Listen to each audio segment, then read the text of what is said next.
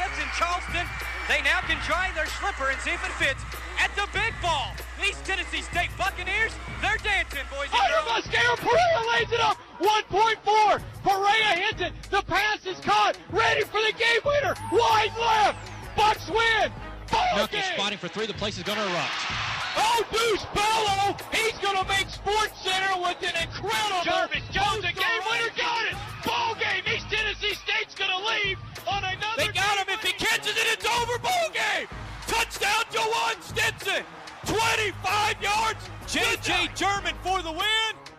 He got it. J.J. Jerman and the Bucks have shocked the Bulldogs. And the sidekick. Say hello to my little friend. What's your name, man? I told you. It doesn't matter what your name is. You're handsome. You have the perfect amount of scruff, and you still have no talent. It's Sandos and the sidekick on the Buccaneers Sports Network. It is Friday morning as we get ready for a football Saturday, 7:30 ETSU versus the Furman Paladins pregame show at six o'clock. Jay Sandos, Mike Gallagher with you, and today we focus on the game itself. We will take a little bit of a break uh, with the route tree with Austin Herink, but he will help break down the game with this. Uh, we'll talk game first segment. We'll talk game third segment. We'll get into bold predictions, which still talks a little bit about the game. The fourth segment, this is all things ETSU football versus Furman. We'll touch very briefly on uh, some other sports that are in action over the weekend uh, concerning ETSU. But for the most part, it's ETSU, it's Furman. Last two years, Furman's came in 0 and 5 and beat the Bucks 52-7. Then last season they were 1 and 3. The Bucks were the second game of a seven-game win streak. That was a 56-35 uh, victory for the Furman Paladins. Certainly ETSU uh, needs to defensively get things going.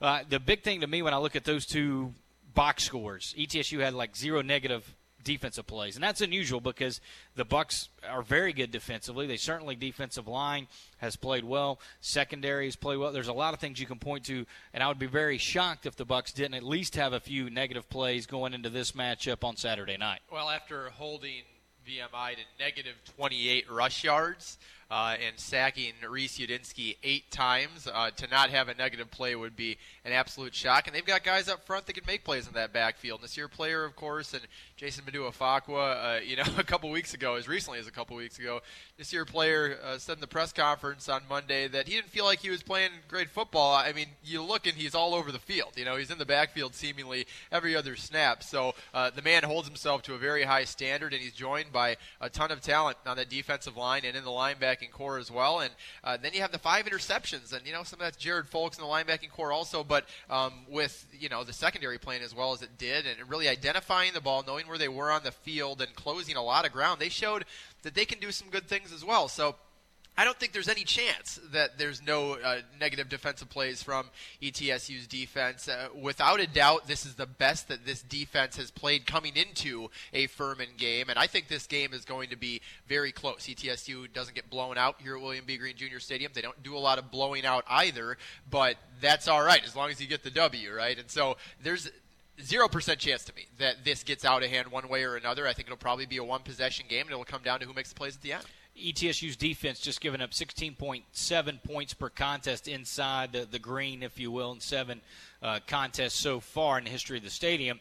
The other thing I would say is two freshman quarterback for Furman, new offense for ETSU. I don't know how that counteracts it. Uh, to me, it's going to come down to both teams have had a hard time taking care of the football. Furman is yet to force a turnover. Now, again, they've played some high level competition on the FBS and FCS level. ETSU has turned it over uh, negative. I think they're negative two uh, as far as it goes overall in the season turnover margin. Furman's minus five.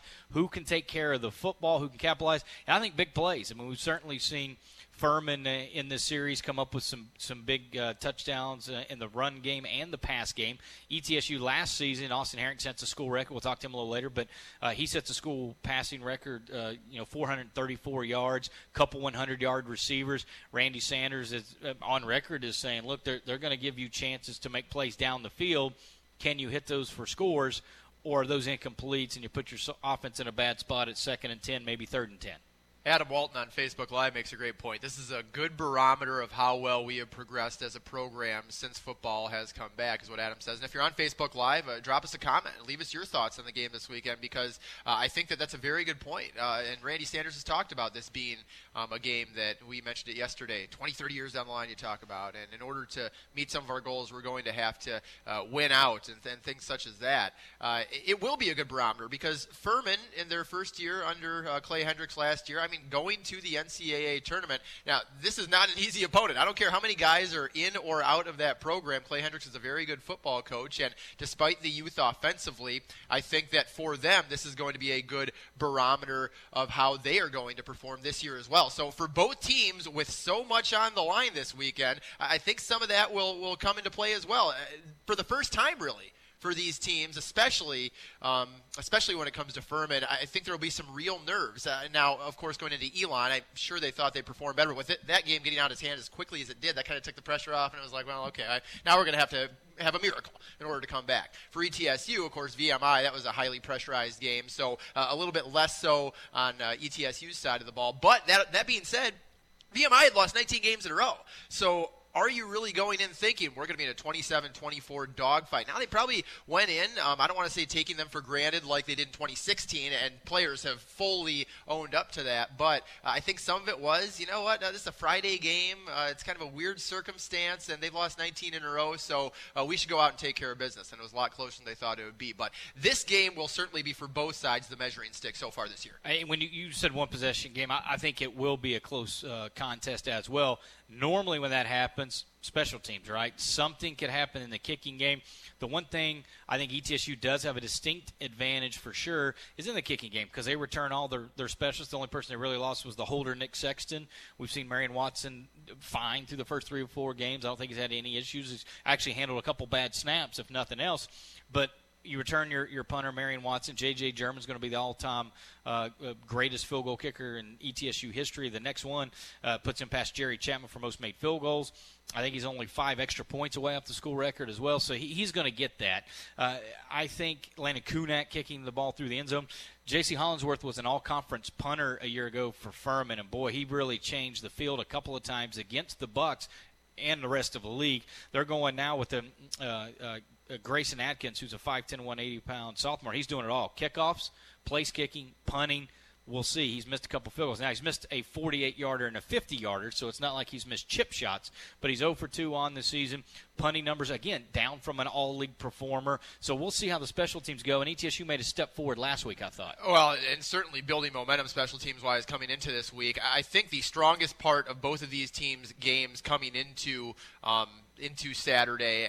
I don't I don't think it's special teams. I think it's defense, despite the fact that Furman has given up uh, what 90 points in their first two games. Uh, Clemson and Elon, a couple of very good teams, and as we mentioned, you know, uh, once you weather the storm and kind of level things out, their defense hasn't been uh, as atrocious as it would appear, despite some of the mistakes against Elon. For ETSU, the only facet of their game right now that isn't clicking is the offense, and Randy Sanders has known that. You know, he said it time and time again that that's going to be the last thing to arrive because they're trying to do a lot of new things things. Um, I think the time off's interesting, and the comments that both coaches have made coming up to this week um, have, have kind of given an insight into how they spent the extra time that they've had. Clay Hendrix said, "Well, Colgate does a lot of similar things to what ETSU um, does, so it wasn't like you had to completely scrap everything uh, and start from scratch um, when we were looking at Colgate versus ETSU. So maybe they didn't get a full second week of preparation, but if you average out kind of what they were able to take from the uh, the Colgate prep, I'm thinking that they probably got an extra, you know, 30 36, 48 hours on top of finding out on that Wednesday afternoon that they weren't going to play Colgate. And for ETSU,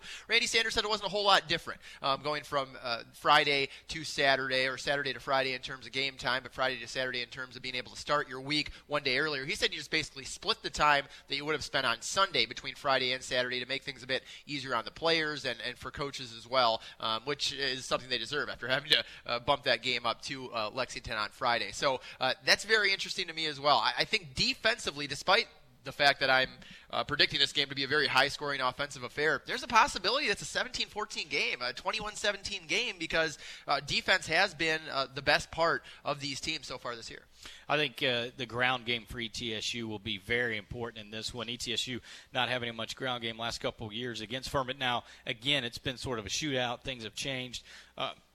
And when you throw for a school record 434 yards, I'm guessing it's just hard to, to pick up a couple hundred yards on the ground. But that's been where ETSU has struggled. Randy Sanders has figured out ways to, uh, with that offensive line and, and Coach McCutcheon to uh, get those guys on the same page, get more holes in. I think the running backs are, are a huge difference. I think everyone can see Quay Holmes and Jacob Saylors are, are going to be special talents for ETSU. They're going to be here unless something changes.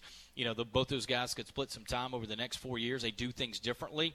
Holmes, a bigger back, can certainly get you some in between uh, the tackles you are. He's shown the ability to break tackles. He's a kick returner. We saw him be a little agile as well. Saylor's more the, the home run hitter, right? I mean, he's a guy that can catch a little swing pass, and, and all of a sudden he makes a guy miss, and he goes 30 yards down the field, or uh, he can get a little yards in between. He's a little shifty now, but he's also ran over the 22 yard run. I go back against Mars Hill.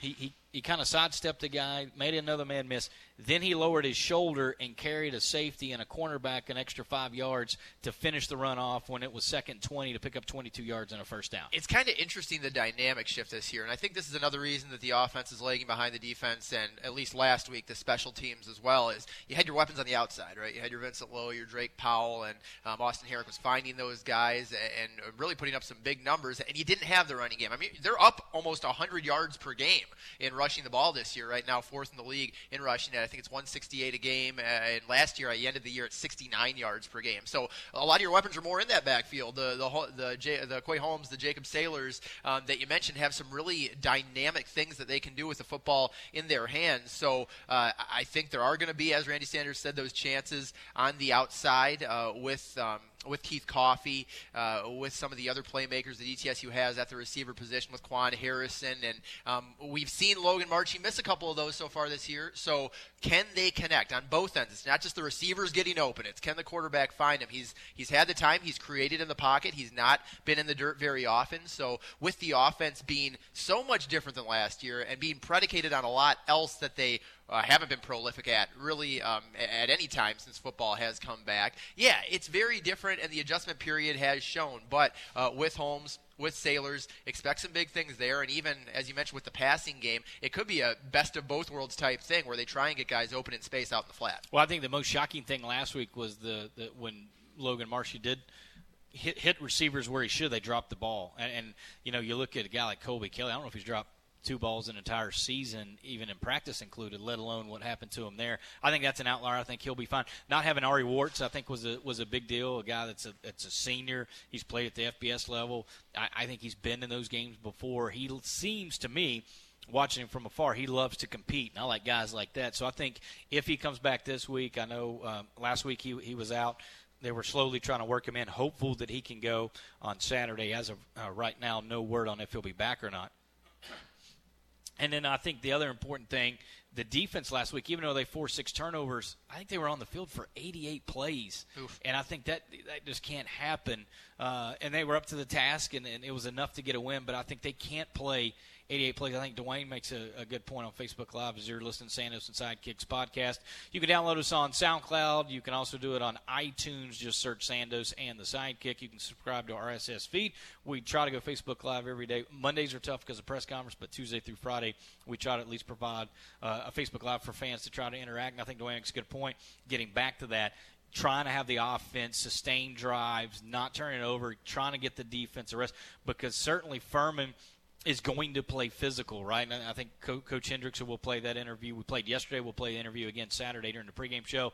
He's pretty frank about they're going to try to get downhill. The offensive line is going to fire off the ball. Coach Billy Taylor was very complimentary. Coach Randy Sanders complimentary. The Furman's offensive line and how they can attack you. So the the best thing to keep that defense fresh is for the offense to put not just points on the board, but sustain drives. I know it's great sometimes you get a two play, 80 yard, you know, you get that 65 yard bomb that goes in for a score, but it's also nice to have a 10, 11, 12 play drive to give the defense a little bit of rest. And it's not only the physically taxing part, it's mentally taxing with Furman and everything they do on offense. You know, it's, it's not a citadel type option attack, and it's not a spread them out um, type thing either. So with needing to be at your best mentally and physically, and you're going to be um, you're going to have so much demanded of you on Saturday, as you are every week, but especially against a Furman offense that has had the pattern of success and has um, not shown that quite yet this year. Uh, but I think with Clay Hendrix, we'll get on the right track um, relatively soon. Hopefully, it's not this Saturday, but they will need to be at their best, and they yeah they can't be out there for too long. The game will be on ESPN Plus. Uh, I'm sorry, ESPN three. This one is actually on ESPN three not plus. So if you have a cable subscription or satellite subscription, you should be able to log on to the Watch ESPN app and watch that.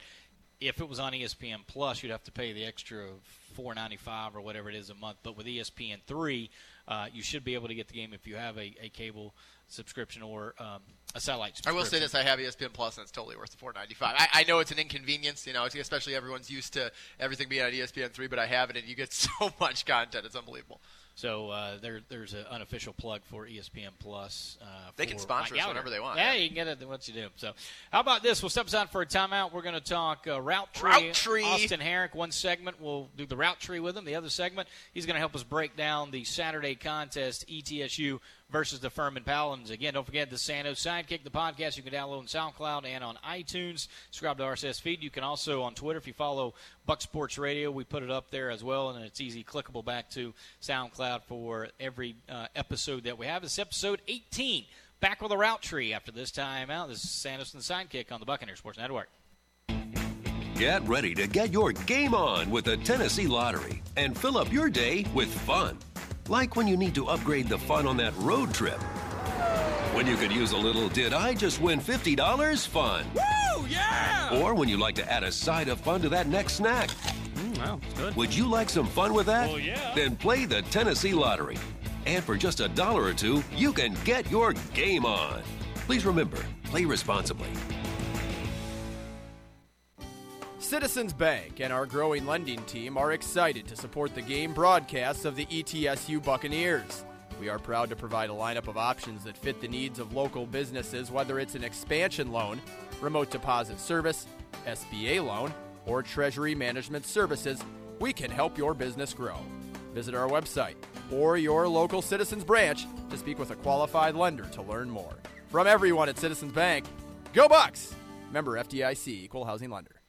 Looking to promote your business but don't know the best avenue? Stand out from the crowd and go big with billboards. We're Allison Outdoor and we're the new guys in town. Whether it's digital or traditional billboards, our locations span the Tri Cities. If you're looking for high exposure for a day, a year, or anything in between, we have rates and packages for you.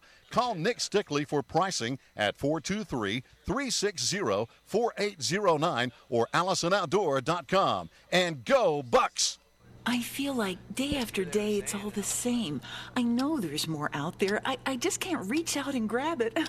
Does that sound crazy? Um, no, but I'm a butcher. Perhaps a nice seafood dinner would help? Gosh, that sounds great. Excellent. I'll steam some shrimp for you. Really? No one's ever said that before. At Food City, our butchers can't solve your existential crisis, but they can offer a ton of other great services you won't find at most other grocery stores. Butchers make it better. Only at Food City.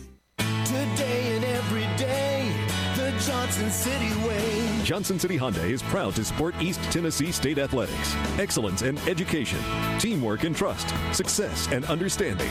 They are the core values that drive the ETSU athletics program to excellence. ETSU athletics and Johnson City Honda, a winning combination. The Johnson City way. Today and every day, Johnson City Honda is committed to bringing the Tri Cities a truly unique way to buy a new Honda or a certified pre-owned Honda. It's a way of business we like to call the Johnson City way. When you come to Johnson City Honda, you can have the confidence in knowing you're getting a great deal along with outstanding customer service that will last long after the sale. We invite you to come by today and shop our outstanding selection of vehicles and experience a different way, an easy way, our way, the Johnson City way. Johnson City Honda, proud to support the ETSU athletics program. Today and every day, the Johnson City way. Johnson City Honda, Johnson City.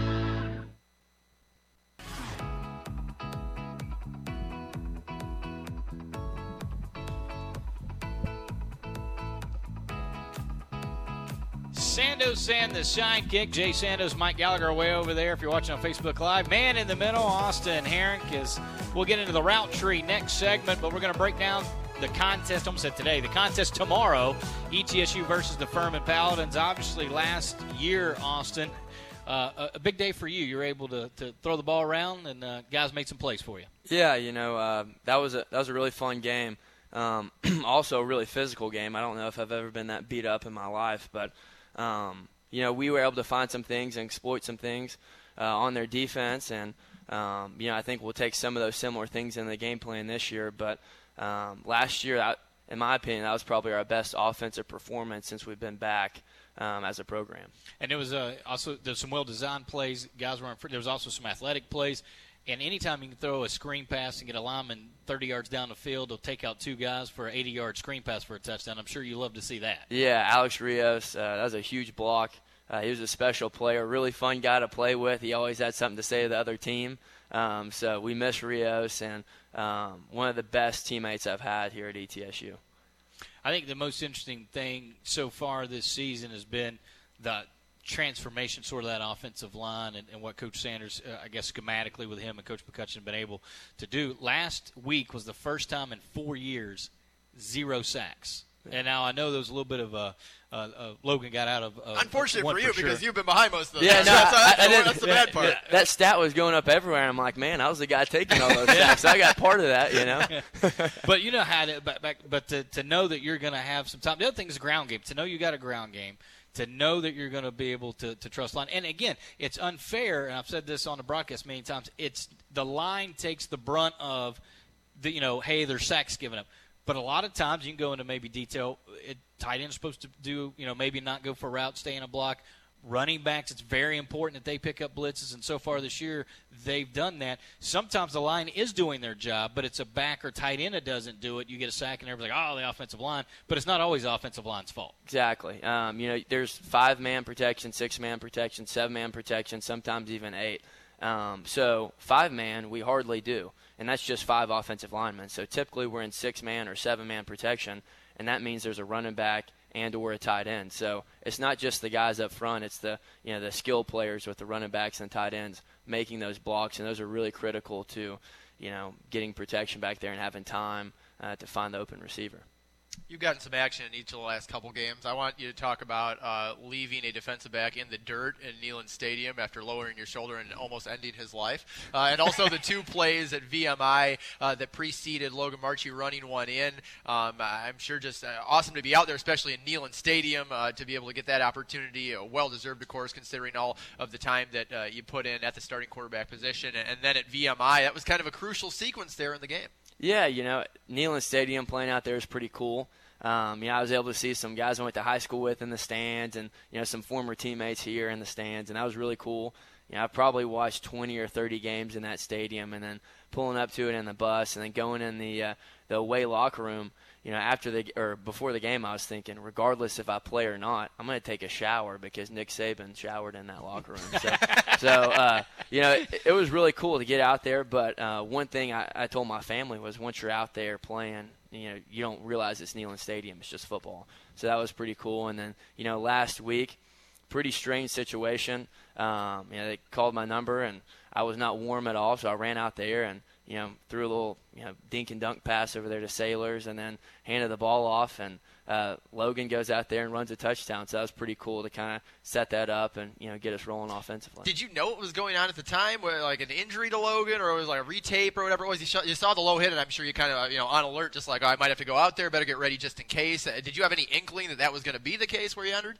Yeah, you know, I I came out for halftime for whatever reason. I normally wear a hat on the sidelines, just you know, for the the optics look of it. It's a good look for yeah, sure. exactly. So because that's what backup quarterbacks do, right? Yeah, you yeah, wear the hat. You got to Yeah, wear the sure, hat. sure. So I came out for whatever reason. I didn't have my hat on, so I was kind of ready to go. And um, you know, they said Austin, you know, you're going in, and I was like, okay, whatever. So go out there and.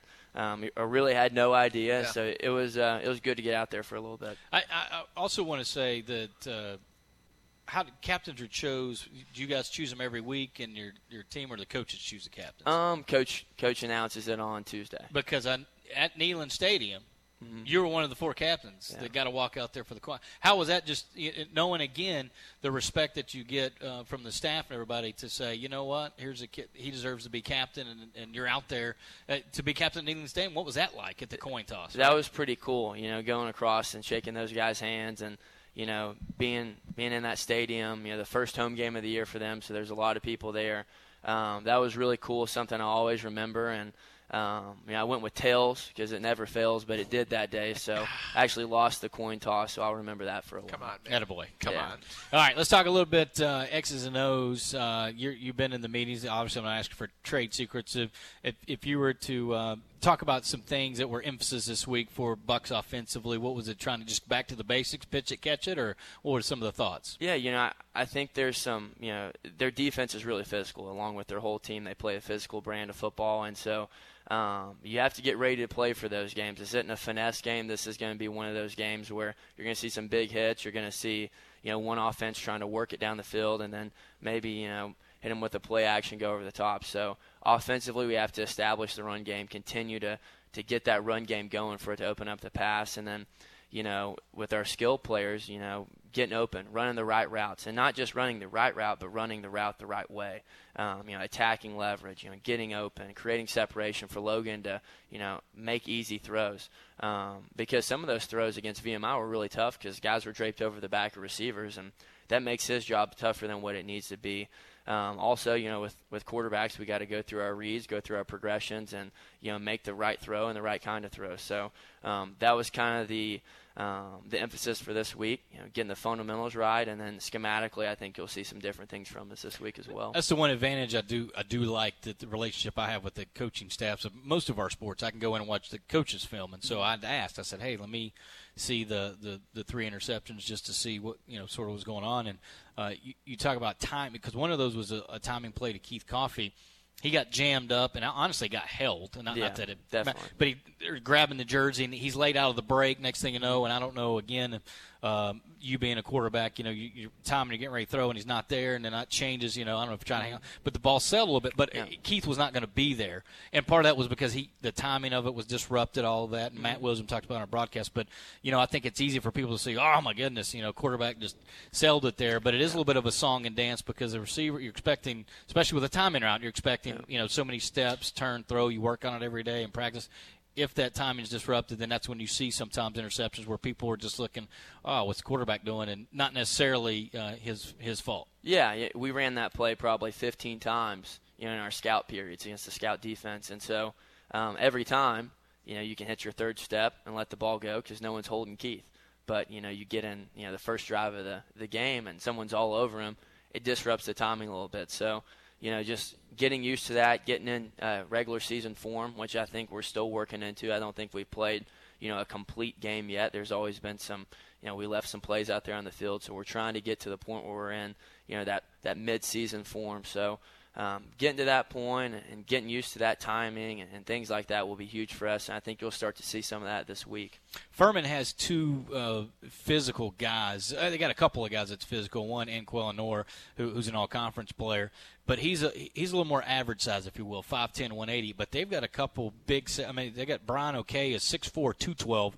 And Brandon uh, or Bradford Lemons, who's a converted wide receiver, is a cornerback at 6'3", 192. Th- those are big guys for the for division high level Division One football, let alone FCS level. Yeah, definitely. You know, those guys are big. Um, one thing that I would look at, and I don't mean this as any slight to those guys or Furman, but if you're that big, you know, typically you'd think you'd be at like you know big time school. So there's got to be something missing there maybe. But those guys are great players. You can watch on tape and they make plays. And I think as you mentioned, the most you know the best part about those guys they're really physical. They come up and make plays in the run game, and you know kind of like what happened to Keith last week. Those guys can jam you up out wide. So it's going to be really critical for our receivers to get good blocks and you know get off the press because that's something they like to do because they're so long and physical. How big would it be to get a guy like, and I was talking about him uh, last segment, but Ari Werts, just because a he's a bigger guy, but the second thing is he's a senior, so he's he's been there, done that, and he's played FBS level. So how is if he can go this week? How important would he be back to the offense as a guy? Oh, Ari's Ari's big, especially for a week like this. You know, those guys can try to jam him up, but he's just as long. um, as them, he's just as physical as them. So he'll be able to work. He creates a great you know matchup breaker for us over the middle, kind of like a Rob Gronkowski. I know you like the Pats, so um, he's kind of that guy for us. He opens up the middle of the field, and Ari's a great blocker. The cool thing about Ari that I like to watch is him on special teams. Um, against Mars Hill, he looked like a man amongst boys Oh, running yeah, he down made there the- and the kickoff. ki- the kickoff, I right? mean, Yeah. it- it's incredible. So I always get get up and watch the uh, the kickoff team to see Ari run down there and blow some guys up. It, so. it- it seems to me in the booth, I've said this before. It, I think you can tell when guys love to compete.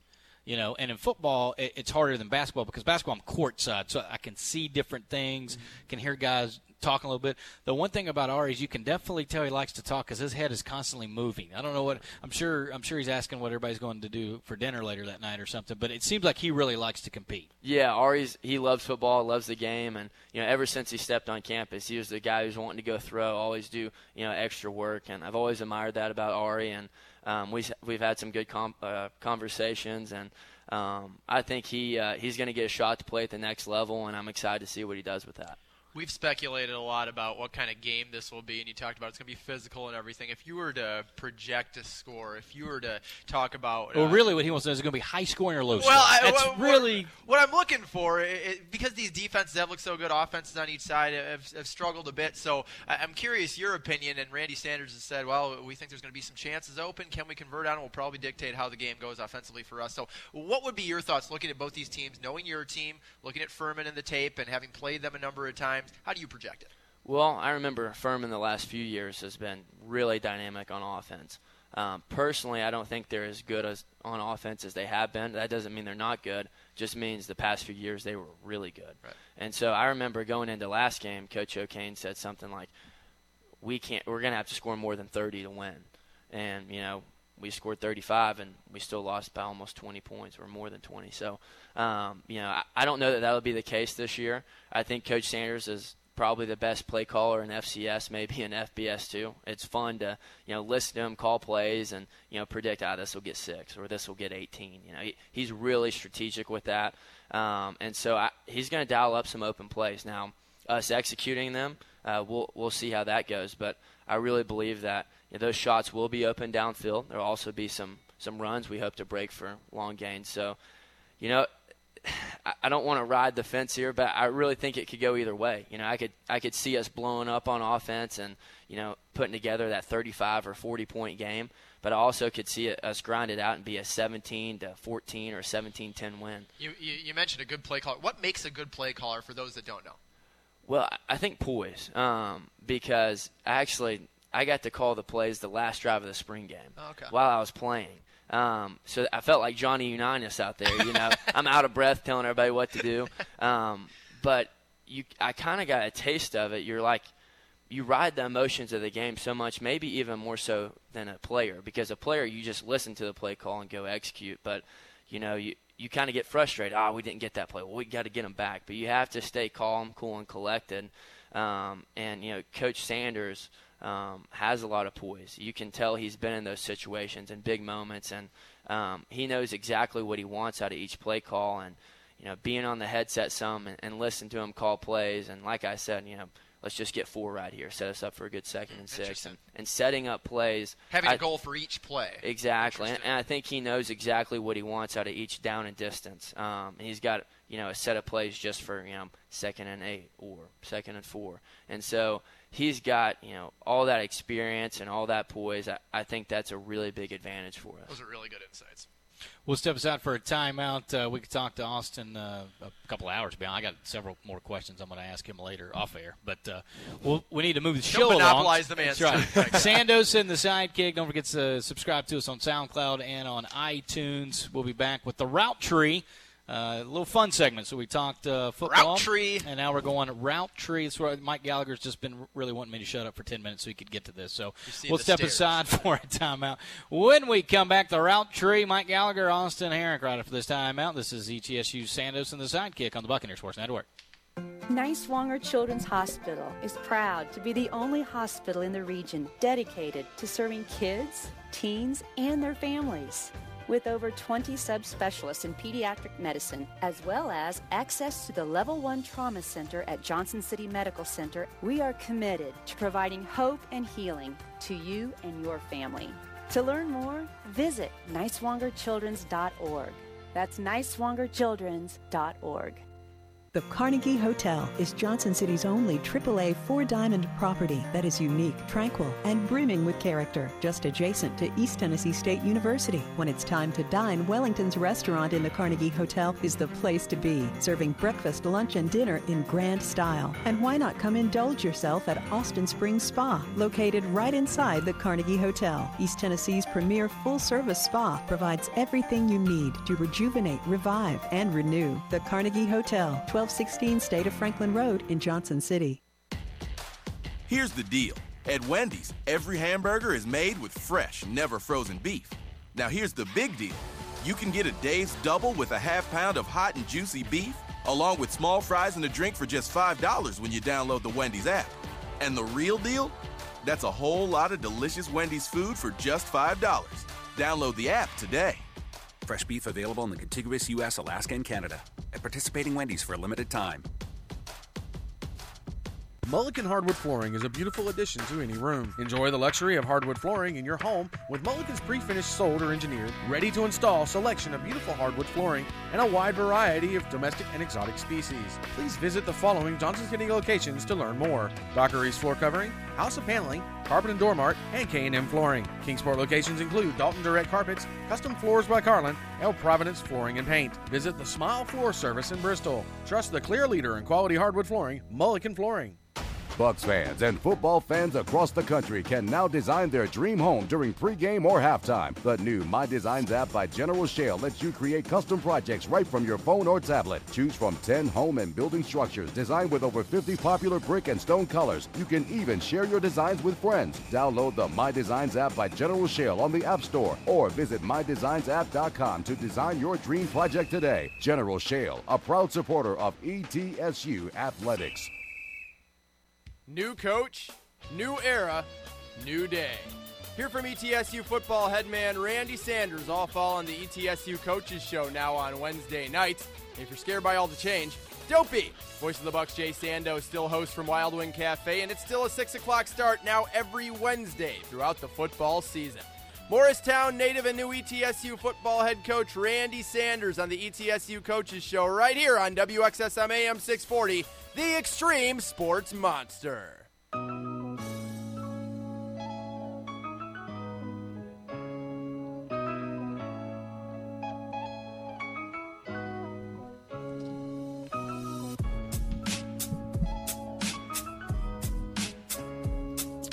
The route tree, Jay Sandos, Mike Gallagher, Austin Herink. This is the, the brainchild of Mike Gallagher. I'll let him take over here. But you might have to explain it one more time. Just Absolutely. For, it's just been for a couple folks weeks. tuning in. That's right. Yeah, I'm It's, bitter that you didn't stay back from uh, the game and you were joining the route tree last week. Yeah, you get your priorities straight. Yeah. Austin Herink's the quarterback of the ETSU Buccaneers, 33 consecutive starts, now in a backup role to Logan Marchi. And the route tree is predicated around his experience as a quarterback, but also in his future as a professional in athletics. And so, how the route tree works, since he's had to diagnose route trees his entire career, and will have to go a number of different routes in his prof- Who knows? He might even have to. Uh, Geez, coming up soon here. Decide on some routes professionally. Um, I, I won't uh, put you on the spot now to, to try and decide one because you've got a lot of decisions to make uh, as it is right now on the field. Uh, but uh, Route Tree is going to give you a number of different scenarios over the course of this football season from history, whether it be coaches, whether it be organizations, whether it be quarterbacks themselves, um, and different ways that their lives, the unfoldings could have gone. And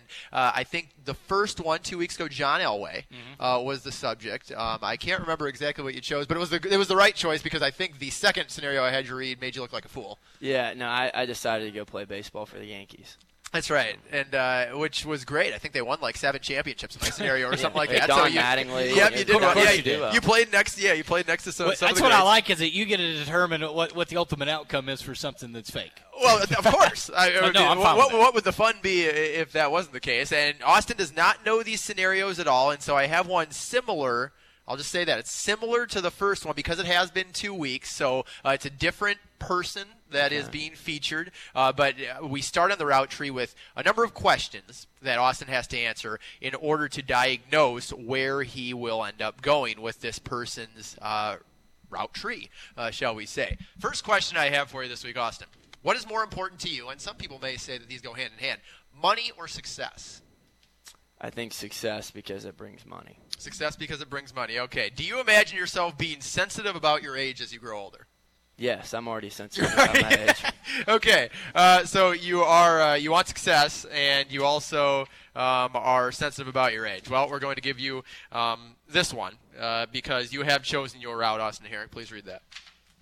I, ancient 25 year old Brandon Weeden, having failed miserably at my dream of playing Major League Baseball, peaking at a high A and posting a 19 and 26 career record, am here to announce that I'm moving on to the next part of my life, retiring from baseball, and will never go back to college because I don't want to be the old guy everyone makes fun of at the back of the class. We've all- we all That's that kind of me right now. um, instead, I'm going to hold a private workout for NFL teams that are interested in my services, despite not having thrown a football since high school, and hope to show them many of the abilities I did when I led my team to the state semifinals when I was much younger and a more confident player. So the Cleveland Browns showed up to that tryout. Not a shock. But with Derek Anderson, Ken Dorsey, Brady Quinn, and Bruce Gradkowski, this was circa 2007, already on their roster, Cleveland believed that they were set at quarterback and would not sign you. Instead, you would be out of options in sports, so congratulations. Yeah. But you decided to start Weeden's Weed Whackers, a lawn care service, and it was incredibly successful because people love the wordplay. So you still had the success, and it did bring much money. So Yeah. well done there. Now, uh, the second scenario uh, is right here. Go right ahead. Okay. I, Brandon Weeden, would like to thank the New York Yankees for here we go, the Yankees again. It for is selecting the Yankees again. For selecting me with the first pick of the 2012 MLB draft, it is truly an honor to be recognized at the tender age of 18 years. Very tender. As one of the top players at the amateur level in all of baseball, while I would love to join such an impressive organization, I feel it would be best for my future to develop my skills at the collegiate level and learn under the mentorship of those at Oklahoma State on both the football field and the baseball diamond, and make a decision at a later date as to which sport I choose to focus on. I feel with my ability to succeed in both sports, I will get a clearer picture of which sport I can compete at at a high level and after I spend time at such a tremendous institution, learning from the slow talking Les Miles, and perhaps I'll even be lucky enough to be coached in my senior year by a, com- a completely sane Mike Gundy, who is a man and he's 40. He is uh, Completely sane as well. Yeah. He's also sensitive about his age. By Yeah. going, by going, There's a lot of sensitivity about age around here. So by going to the college level and dedicating time throughout your four years of both sports, it would become clear that football would be the the better option for you. And with the brain's ability to learn at a higher rate at a younger age, I'm sure I feel that certainly. I'm you're if you think you're the old guy in class, I'm I'm extremely old for my program. I'm sitting in the back of class being made fun of, and my brain is moving at a snail's pace because that's how it is when you get older, as you can say, Jay Sandos. I- I got my master's degree last year. You weren't even like How- close. You how- were in some of my classes. You couldn't have been the oldest guy. How snail paced was your brain moving? How difficult was getting that master's degree for you? Uh, uh, very, because I would talk to you and you did a paper, punched out like an hour. and I'm five hours into it. Well, you've seen my text, right? Well, you haven't yet, but you've seen my text and emails, correct? Uh, yes, and we yeah, will so imagine me on a few writing of those yeah, on yes, and, the and- English language. And let's let's think about that being an actual uh, paper that is supposed to be, you know, of Is that program academia. accredited that you were in? I just want to make sure. Yeah. Okay. Well, just making sure. Okay. yeah. One of the one of the many fine Who knows? programs here at ETSU. So uh, since you did have the ability to focus more of your time on football, because keep in mind, Brandon Weeden, and this is maybe why he didn't have success in either sport, had to divide his time, but really in segments of his life between football and baseball. So you'd enter the 2005 NFL draft, and if that rings a bell, you would eclipse Alex Smith and Aaron Rodgers is the top quarterback selected that year. Alex Smith would fall to 24 to the Packers. Aaron Rodgers goes one spot later to Washington. But because Dan Snyder's a bottom five owner in all of sports, he'd throw Rodgers into the fire right away. Wouldn't have the benefit, Rodgers, of working four years behind Brett Favre. Um, and starting from day one, uh, Rodgers' confidence would be ruined, and he would never be one of the greatest quarterbacks of all time. As for San Francisco, Weeden would be the greatest triumvirate, the third and the greatest triumvirate of quarterbacks in the league, Young Montana and Weeden. And the 49ers would win four Super Bowls, including one over the Patriots, meaning the San Francisco 49ers would have 10 Super. Bowls, the Patriots would have nine, and the 49ers would be known as the greatest franchise of our generation, and all of the NFL, and not the New England Patriots. And it all comes full circle, doesn't it?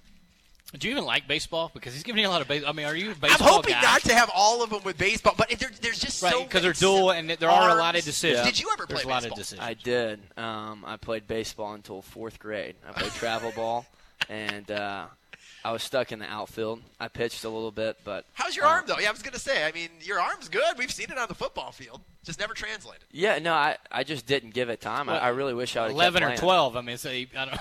Yeah. You're asking him to talk Fair about enough. development. Fair enough. Well, I don't know. I mean, you're going to be one of those dads, aren't you? I- oh, absolutely. yeah, you're going. sure. So now, how? Where's your stance on either doing one sport exclusively or splitting your time between sports? So my ju- or sophomore year, I stopped playing basketball, which was my favorite sport Oh, to gotcha. play, Okay. um, and I completely regret it. So I think you need to play as many sports as you can. I think it helps with injury prevention because you're you know getting used to different motions and different movement patterns. Um, I also think it's just the right thing to do because you're a kid, and you know if you're going to be a, a college athlete, you know two more months working on your sport isn't going to be you know the make or break deal. You know keep playing as many sports as you can and you know, just have fun. How interesting. They'll I- find you. They'll find I you. If you're find- good enough, they'll find you. I you. need to find a guy that did, was dual baseball basketball. I don't know if a lot of those guys existed. Daryl Strawberry was one back in the day. He used to he played basketball as well. Uh, Bruce Trambarger, on one of my broadcasts for the E Twins this year. Bruce Trambarger, of course, does color for basketball and used to play at Ole Miss basketball. He he told me some great stories about him and Daryl Strawberry because at 16 years old he was the official scorer for the Kingsport Mets. They would go and technically break Daryl's contract and play basketball in one of the nearby gyms while. Daryl was in uh, high A or high I, rookie I think Dave Winfield was the last. Dave Winfield, made, phenomenal. How, uh, and I'm surprised he didn't jump on it, right? Yeah, from Well, Minnesota. yeah, University of right? Minnesota, yeah. One of the greatest athletes of all the, time. The um, the other one I was trying to think of. Um, well, actually, there was a guy I went to high school with, and uh, I used to live with his family because my, my mom didn't drive and dad worked third, so it was Mhm. tough to get to wherever you're going. And so uh, I used to during the week it was easier to stay with him.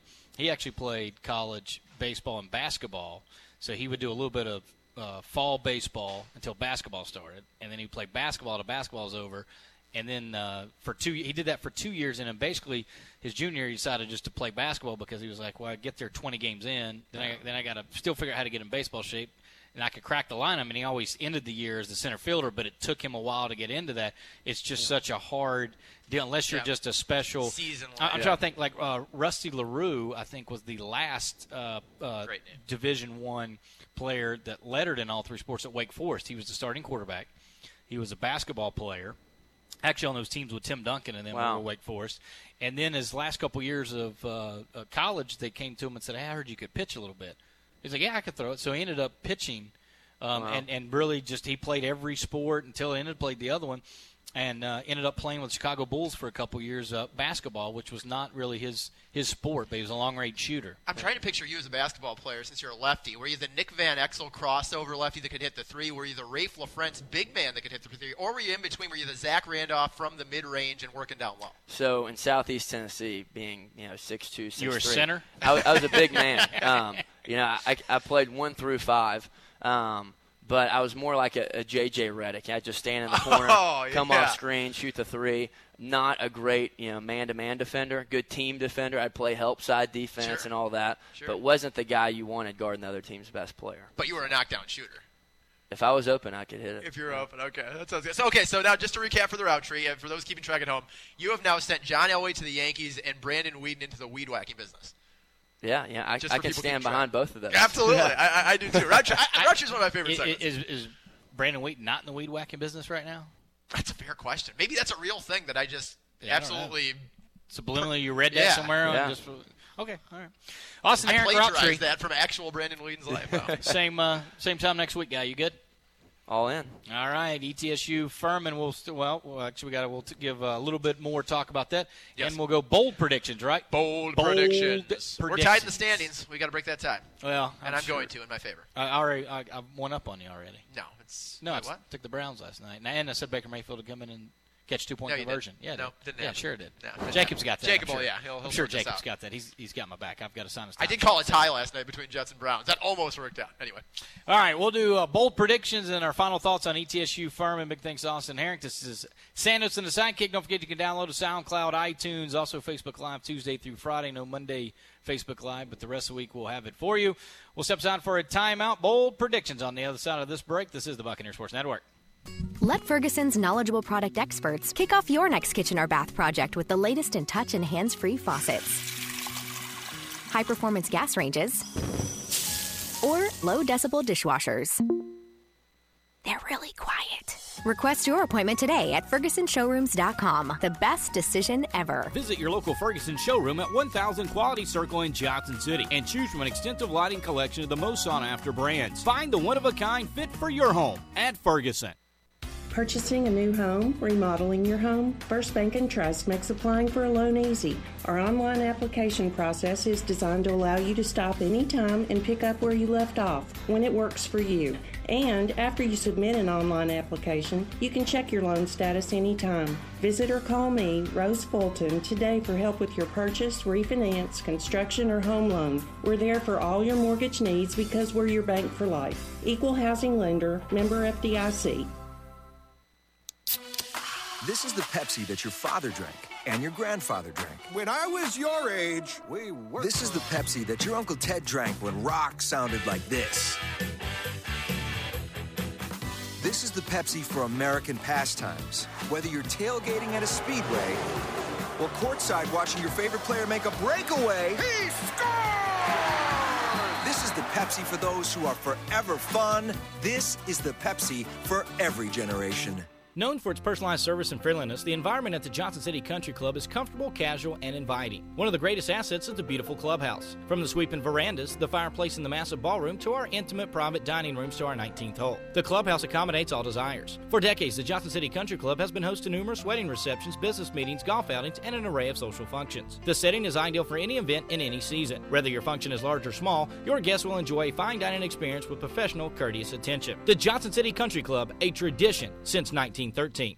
No one knows better than the Bucks what it takes to compete on the college level. No one knows better than Bullseye what it takes to compete in the business market. At Bullseye, we provide innovative products and services to help our customers meet their business objectives, and you can count on us for graphic design, printing, mailing services, and much more. Bullseye, a preferred partner of the ETSU Athletic Department. Call Bullseye in Johnson City at 423 283 7772 or visit us on Hanover Road near Cheddar's. Bullseye for all your printing needs. There is no way LeBron James leaves Cleveland again. I agree with Jarvis Landry. I think the Browns are a Super Bowl contender this year. How in the world can you not see that Big Baller Brand is far superior to making the NBA than Puma?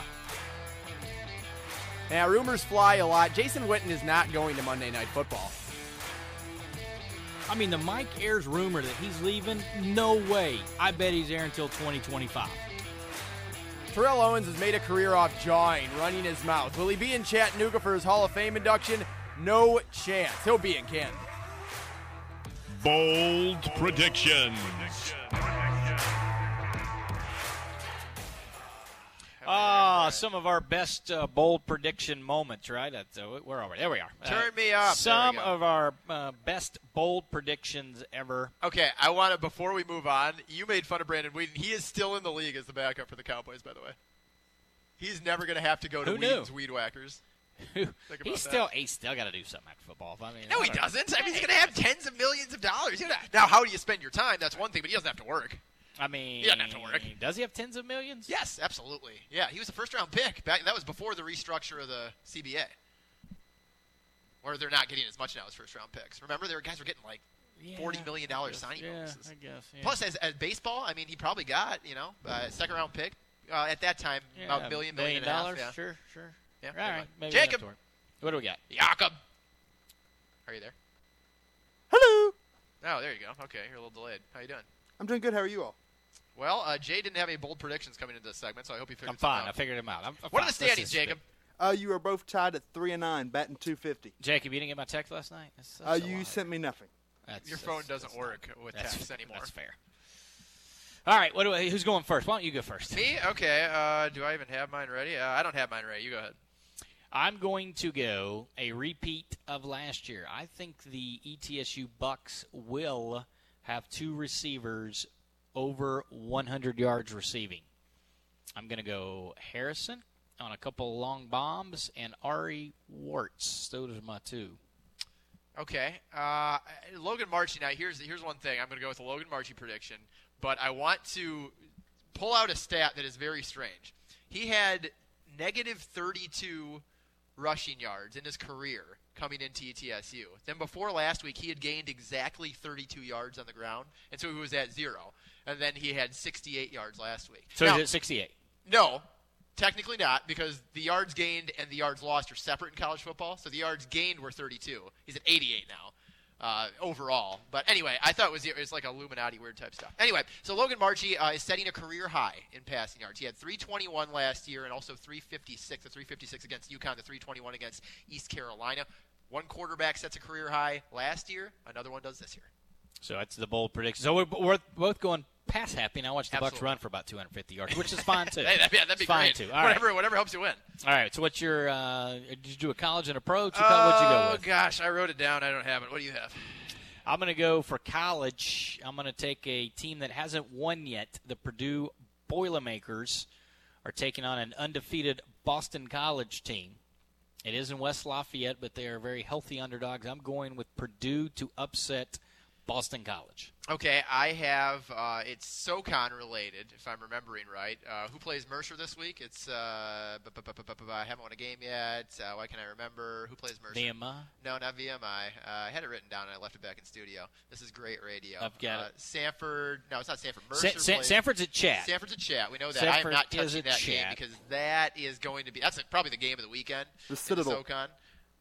Yeah, Well, Citadel, yes. Citadel I have at Citadel. Mercer. Yep, they have not uh, won a game yet, but it's been two very tight games, pretty good competition. I have Citadel going down the road and beating Mercer. Oh, that's a good one. I, and I was real close to trying to come up. I couldn't come up with something that was what would be bold for the Samford chat game. Um, and I was I was trying to maybe go a statistic. I was looking at. I wanted to desperately do something with that game. Well, you weren't going to go positive chat. We know that. That's that is very fair. Um, was- That would be bold, though, for you to go completely off script. just to say chat wins. Chat is anything Th- good. Yeah, I'm Yes. not doing that. No, not I don't doing think that. Not, no. Uh, Uh, so I so I went to the pros, Okay. and I'm going with um, a road team to beat an undefeated, a winless road team. You see my theme here? I'm going a winless road team Do you want to get off the schneid. to go to a place that is undefeated and feeling good about themselves. I'm taking Chucky and Johnny Gruden with the Oakland Raiders to go to Miami. Copied my picks. And oh, you got No. I don't have that this week. I had okay. that last week. All right. Well, that's what I got this week. Well, I was wrong last week, so you're going to be wrong this week. Mine is uh, college. I, I don't want to get too much into the NFL on a week to week basis. It's hard to find ones that are real that have a true possibility of happening. I, I, th- I think the Raiders. Now, I think that's a good one because I think that Oakland's going to be better than people say, but it, it can be tough with only 16 games. You also want another bold one? Uh, just bonus one that's not going to Bonus count. bold. Bonus bold. All four AFC West teams win. Okay, well, Chiefs are playing really good football. That is actually a sneaky good The division. The, the the Chargers are at the Rams, wow, well, that is and bold. Denver is at Baltimore, and Oakland is at Miami. so that is super bold. Um, If I, if you and again I'm just I'm just throwing it there. I'm saying all four would have to happen, not not uh, not for our, our our standings, but that was a that was a little. I can't. re- It's uh, bold is bold, but man, trying to say four teams is a, a little difficult. But I, I'm saying AFC West, uh, a couple, and I think Denver's five six point underdogs in that.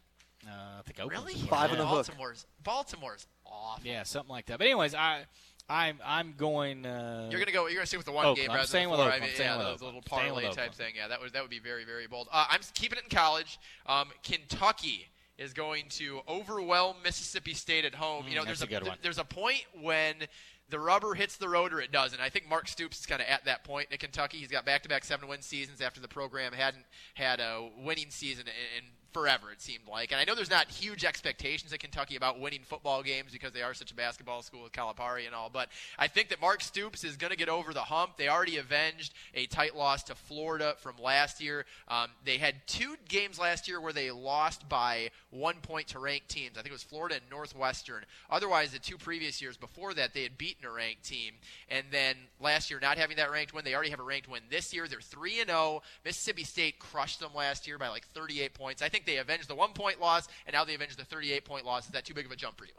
It is not too big. That's a, big jump, though. But that's not one too big to of a jump. 38. I like it though. I think Kentucky, um, they're. I don't. I don't want to say they're a force in the SEC because there's that top tier and then there's everyone else, right? I'm not saying they're going to compete with. It's uh, not. It's the not the old days the where you just chalk it up as a win when you play them. That's no, I, I did not the Auburns, not the Alabamas, not the draw, all that. But I think that they are at that point where they can compete with the rest of the SEC. And Mississippi State's number 14 in the country. Uh, I saw them as like 11 or 12 point underdogs. Kentucky. So the Wildcats, Randall Cobb, Randy Sanders, get it done. I, uh, and, uh, I'll tell you another good one I thought about doing. Uh, VMI is at Western Carolina. I thought about that one. Tyrie Adams. Yeah. 200 yards passing, over 100 yards rushing. Is that that bold against VMI? I mean, VMI. I think if you look across college football, a guy going for 200 and 100 still. That's probably not that bold. Again, I didn't make it my bold prediction. Didn't Brad Smith at Missouri go 250 and 250 like three or four times in his career? That dude was an athlete. He made it in the league too for a little bit with the Jets as a receiver. He could run a little bit. Oh yeah. He can run. All right, there Still it is. undefeated, Sandos and the there it sidekick. Sandos and the sidekick. That'll do it. Big thanks to Austin Herink, Jacob Townsend. He'll grade us out on Monday, 7:30 kick time. You can watch it on E ESPN3, but we encourage you to tune into the radio broadcast. Six o'clock is when we will start our pregame show coverage. 7:30 kick between the Paladins and the Bucks. ETSU looks improved to three and one. Let's go Bucks. And two and zero in league play. Sandos and sidekick. SoundCloud. iTunes, Facebook Live. Don't forget to download and subscribe to RSS feed. We'll be back next week to recap ETSU and Furman. That's the next time we'll be with you on Sandos and the Sidekick.